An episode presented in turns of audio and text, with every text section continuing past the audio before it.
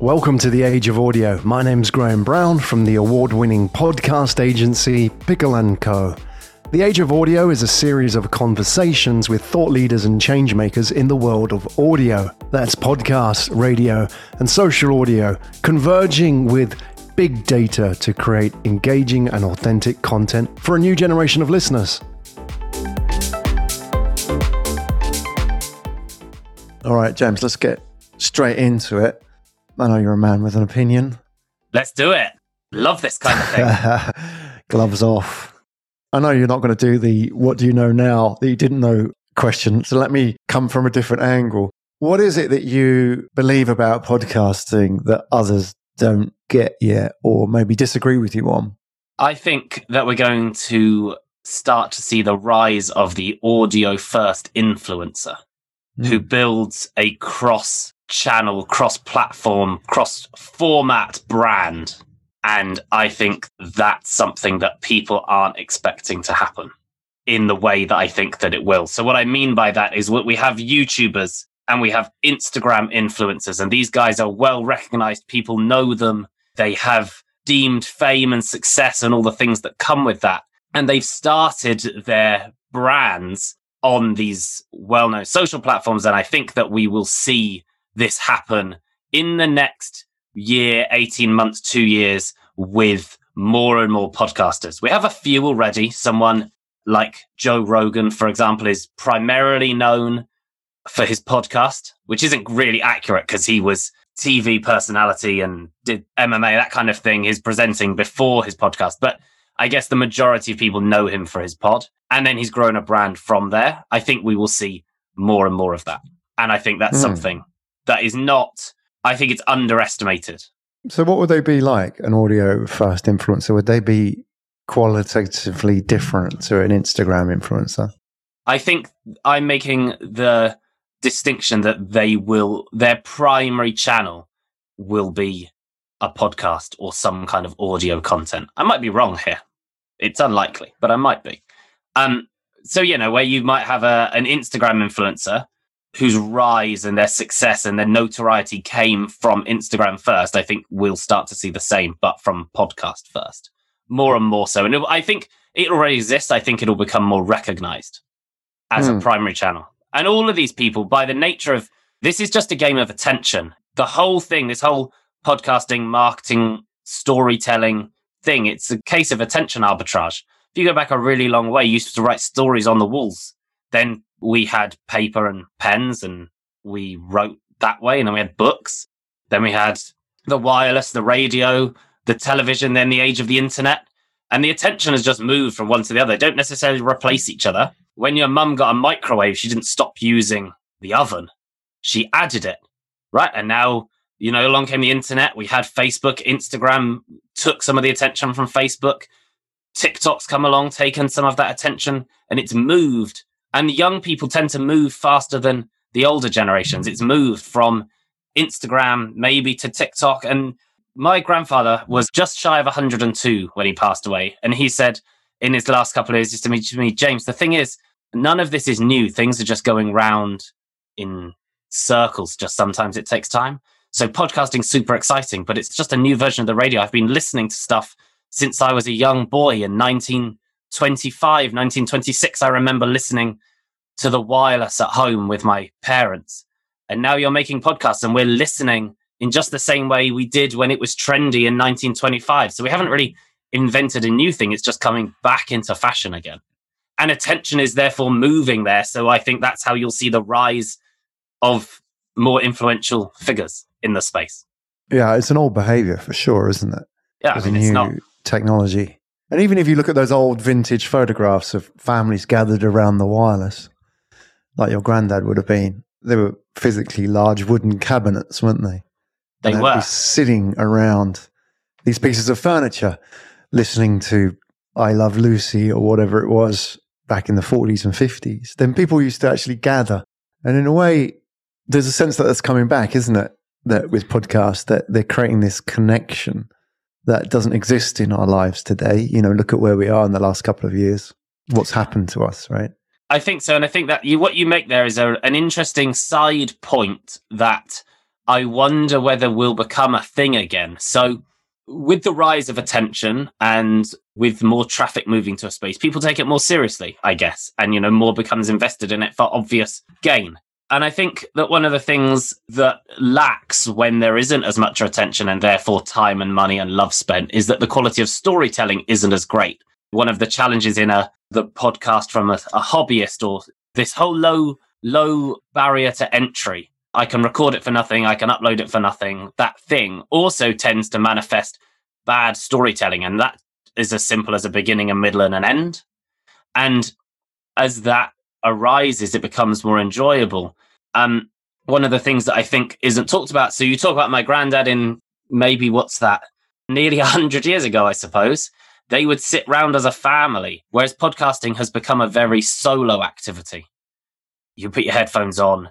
One of the reasons it works, one of the reasons it's successful is that you feel like you've got a friend in your mm. ears. There's that sort of intimate relationship, that friendship that you gain with the host another topic I could talk about for ages the importance of defining the host in a show. But I think that what we might see is the idea of people listening to podcasts together again in mm. a hmm. similar way that maybe the radio is listened to together. I don't know, but I think it might happen, but I think it will be more in a different format. So I think potentially, especially with what's happened during the pandemic and the live streaming concept that you're going to start to see things like live streamed podcast events. Mm. So in the UK, we have a show live at the Apollo. I don't know where in the world this is going, but or how well known live at the Apollo is. But I can imagine a live at the Apollo esque situation for podcasting. Mm. So you buy a ticket, it's probably streamed online. It probably isn't a Zoom call because you've got fatigue, but you sit there with your pizza in the evening and what you watch is three or four podcasters, one after the other, either do a live interview or a panel discussion or something. And they're all well known for being podcasts and it's audio first, but you'll probably see the visual and they'll all be connected through a theme. So they might all be in the, I don't know, social purpose space. So they're people you're kind of interested in, and then they will all bring their communities together. And I will sit there with my partner and my children and we'll watch it and we'll enjoy it and we'll be a fan of one or two of the podcasters, but we'll probably be discovering new ones as well. And there might be that kind of experience. I can see that sort of thing manifesting itself mm. from podcasting in the next couple of years. Does that sound crazy to you? No, not really. If you consider that, if you look at it in the context of radio, that's been happening for some time, right? Sure. And now, like you say, like your granddad wisely said, it all just comes around. It just comes. Yeah, he said. Well, what we're really seeking out is that sort of that event, that shared experience, isn't it? It's sure. just manifesting in different ways. And I think another thing which I don't hear talked about very often, but pre-pandemic, there was this big.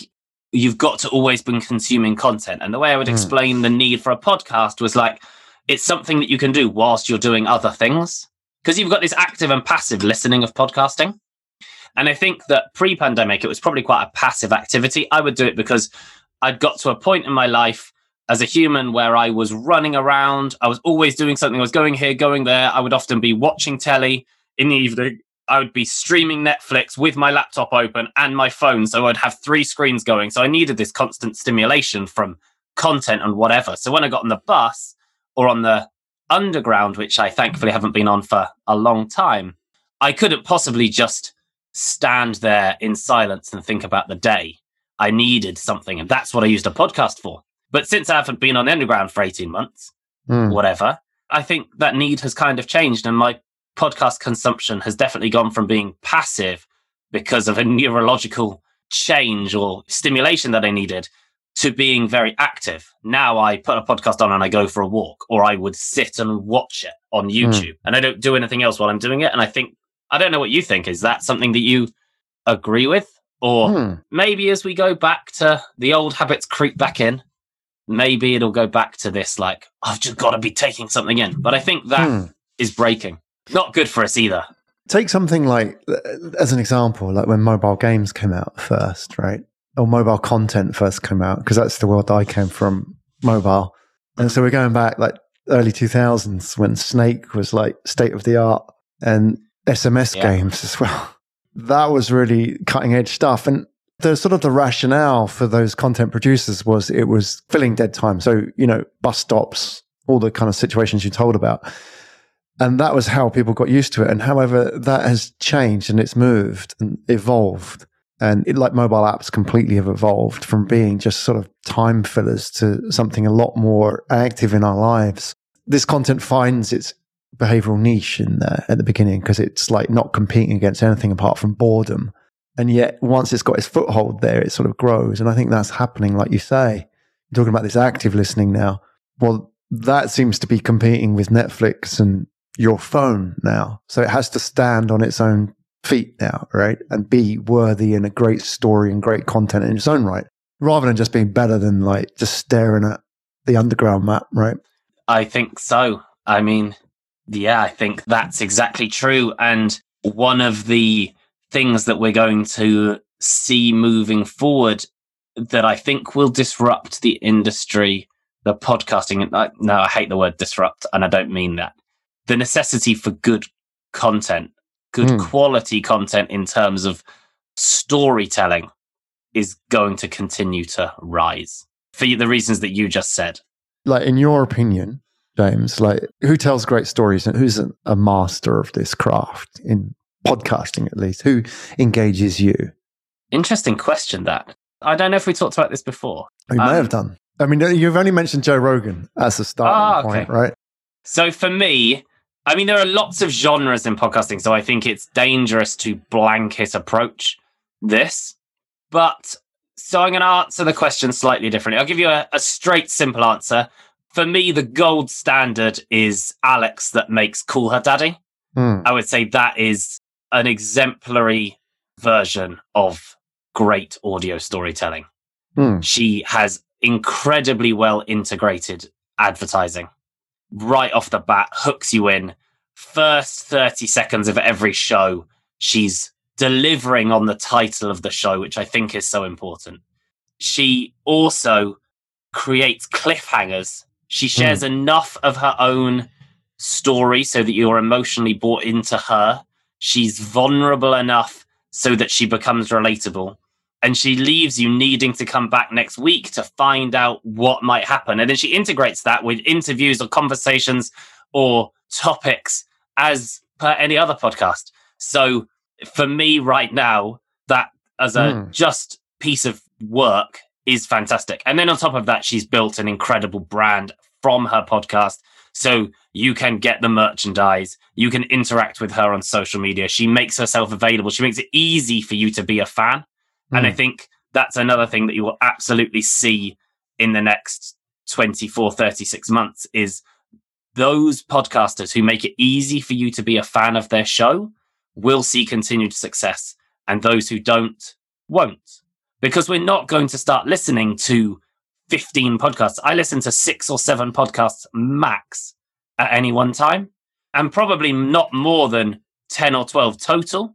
So as more podcasts are released, which is just going to exponentially get quicker, that doesn't mean I'm going to start listening to more. So you've got to win and hold and retain my attention. And the best way of doing that is to build relationships. So be where my attention is all the time, not Hmm. just in the podcast.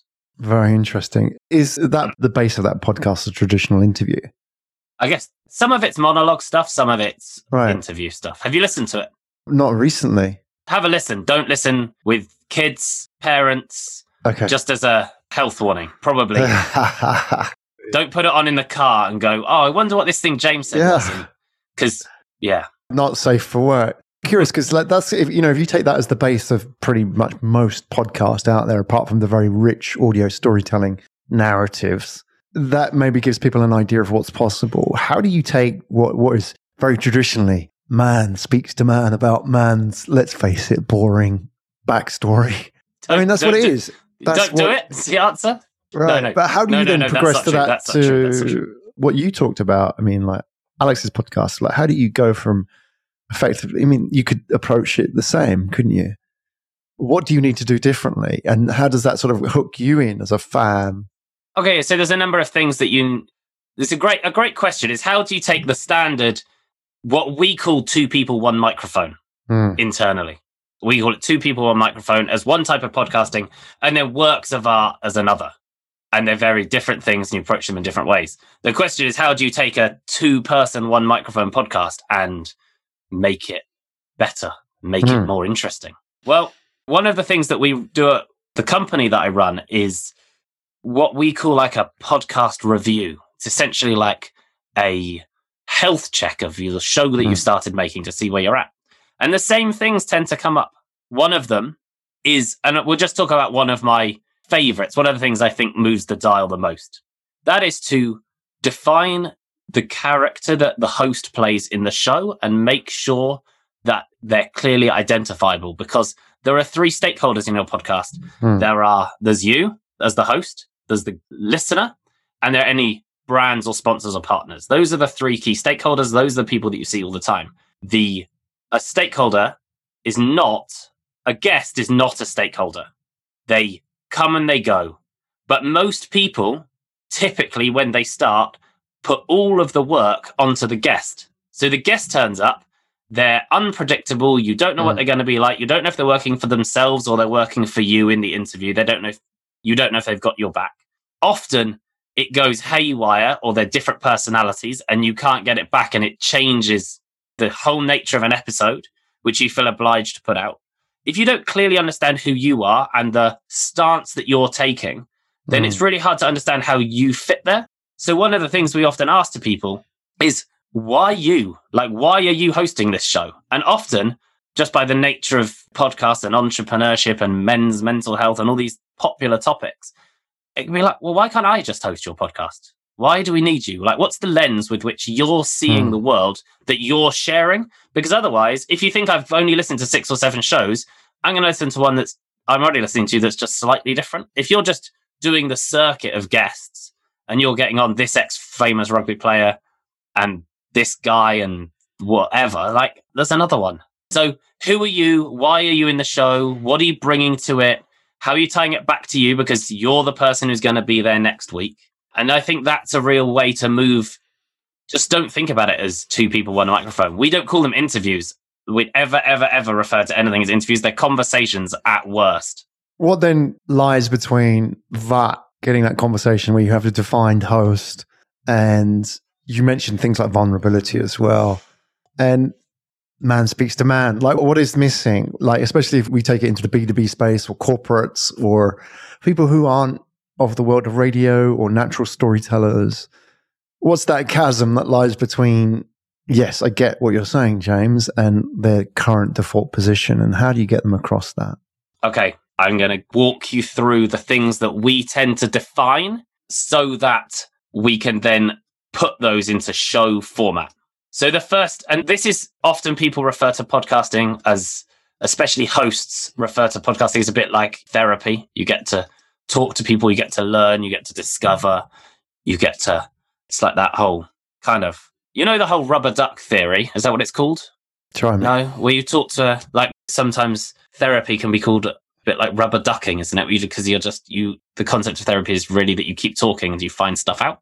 Well, this has often parallels to that. So you've got to understand because you're sharing it with the world where you're starting the first thing to do is look at yourself personally, a bit of reflection, and understand what are your values? What do you stand for? What's important to you? What are you going to stand by and not stand by? Because those things normally will then inform the podcast, right? Then makes it very clear for your editor or for you or whoever is controlling something in post, because hopefully there'll be some kind of post production. A good quality podcast is a highlight reel of a conversation not a conversation. In this recording here, I've given you space, hopefully, to talk, to share some of your own thoughts you were telling me earlier on. That will give a nice balance when you cut out some of my waffle to the two sides. And then we've got a conversation, not just you interviewing me, asking me question. If it's 3%, 97%, 3%, like that's not good. Uh, so the first thing is values. What are your values? What do you stand for? The second thing that I think that we get people to think about is they're icons and tokens. So recurring motifs, objects, brands, things that you are passionate about from that perspective, because they might repeat through the show. So, for example, you might be really passionate about what it's like to be a young person in 2021. That is a clear icon of you as a person that can then continue to repeat. People can become familiar with that. The next one, which is kind of similar, is rituals and familiarities. So recurring phrases, segments that might appear in your show, like topics that you always cover, that kind of thing. What's important in your own life from that perspective? What do you do? What comes naturally to you? Because then you can start to engineer that easily in your favor. A really clearly identified origin story, I think, is really hmm. important. What is your origin story in six bullet points? The more that you speak on other podcasts, which is probably the best way to promote any podcast, another conversation, the more you realize that you need to explain your origin story in a few bullet points. That's totally irrelevant. You haven't got 15 minutes because no one cares where you went to school. No punchline. No one's interested. It's just going to get cut. So how do you describe your entire story in six bullet points? And if you, a prime example of this is someone like Gary Vaynerchuk, people give him a hard time because I'll take, or mock him, I guess, but, but he's turned his origin story into six bullet points. I'm an immigrant we moved to America. We did this. We grew up with not very much. I started my first business. I turned my dad's wine store from five to $30 million. Like you can tell his life story in six bullet points and everybody knows it. But that's great. It's well hmm. communicated. It makes sense. It stands out. I can tell you what it is now rather than this long rambling version. What language do you like to use? What kind of keywords or phrases do you use on a regular basis? Do you repeat, come out naturally? because like they might become a catchphrase of your podcast. They might become things that people like that familiarity. It works.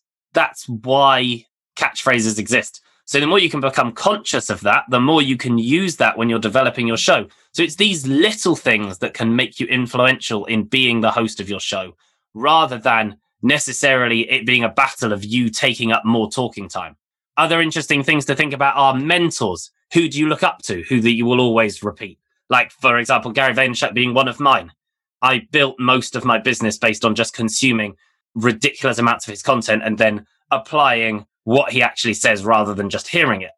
I'm quite open about that. I mention it on an ongoing basis. It's easier for people to start to feel an affinity to you if they mm. can relate you to other stuff.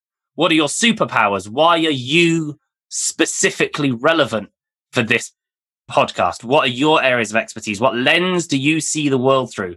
Often we sometimes call this the 5% rule. So most people, a good example of this is I got a friend who's got a YouTube channel. She was really into knitting and she really liked dogs. Now, there are people who know more about knitting. My mum knows probably more about knitting than she does because she's twice her age. And there's definitely people who know about dogs. So she wanted to start a YouTube channel. She was like, well, I like these things, but they're going to be hard to niche in. So she put them together and she started knitting dog jumpers. Now she has an entire business is all about knitting dog jumpers. No one knows more about that than her. She took these two things in her 5%. 95% of our lives are the same, right? It's that 5% that's different. So simple in a business format, like what's my lens with which I look at podcasting that makes me stand out from someone else? But you need to do this yourself in your area of expertise. And then the last one is pagans, things that you don't like. What are you anti? So, like, I'm very openly anti the old guard of podcasting and I'm anti ad exchanges. And I like will use those. I'm difficult about it. I use it as a bit of a weapon to create a bit of buzz. Like, I will say controversial things about ad exchanges. I'm inflammatory on purpose as part of my character. That's what I want to get known for. That's how, that's a, just a trick for me to stand out.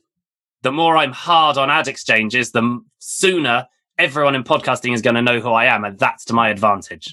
I don't actually mean it the way I say it. I do, but but I stand behind my reasoning. So, but your pagans could be much much simpler than that. It could just be capitalism, or it could mm. be hmm. whatever it might be. But if you can start to understand all these kinds of things about your character, and you look at yourself first, then you'll see or understand how they easily reflect into your podcast. And then you start to be more considered in your approach and the things that you say. And in turn, that will build your bigger character in the show, which is the thing that recurs because you're one of the key stakeholders, and that will help your show grow. That was a long-winded answer, but it's a great hopefully answer. There was something in there. Oh no, there's a lot in there. I have to distill that down. What, what's your five percent, James? Oh, it's a great question. I don't think it's something that you can ever nail entirely, but my 5% from a work perspective is definitely podcasting meets human behavior. So it's like I've got a good solid understanding of podcasting and storytelling, and I've got a good understanding of human behavior and social, and I'm definitely agnostic as to content formats where mm. they hmm. belong. You know, I don't make a judgment about TikTok. I just get on and consume it mm. and learn and understand. Um, yeah, something like that. Interesting, because most people are engineers essentially in the podcasting space. Yeah, audio engineers, ex radio. Yeah, they bring that baggage, right? Yeah, or ex agency, I mean, even right? Exactly, ex agency. As a business, we, you know, I think the reason that we're doing the things that we're doing is we're building a tech product that will solve growth challenges for podcasters, but we're also practitioners on a day to day basis. So there seems to be two sides of the industry. There are those who make content, the production side, and there's some great conversations with some amazing people doing some amazing stuff. And then you've got the tech side, you've got the people building the hosting mm. platforms, whatever. And they never seem to do both or have a grasp of the other.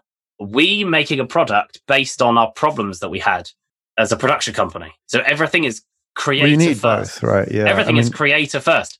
We're talking to someone recently whose biggest thing they, they think that one of creators' biggest problems is SEO.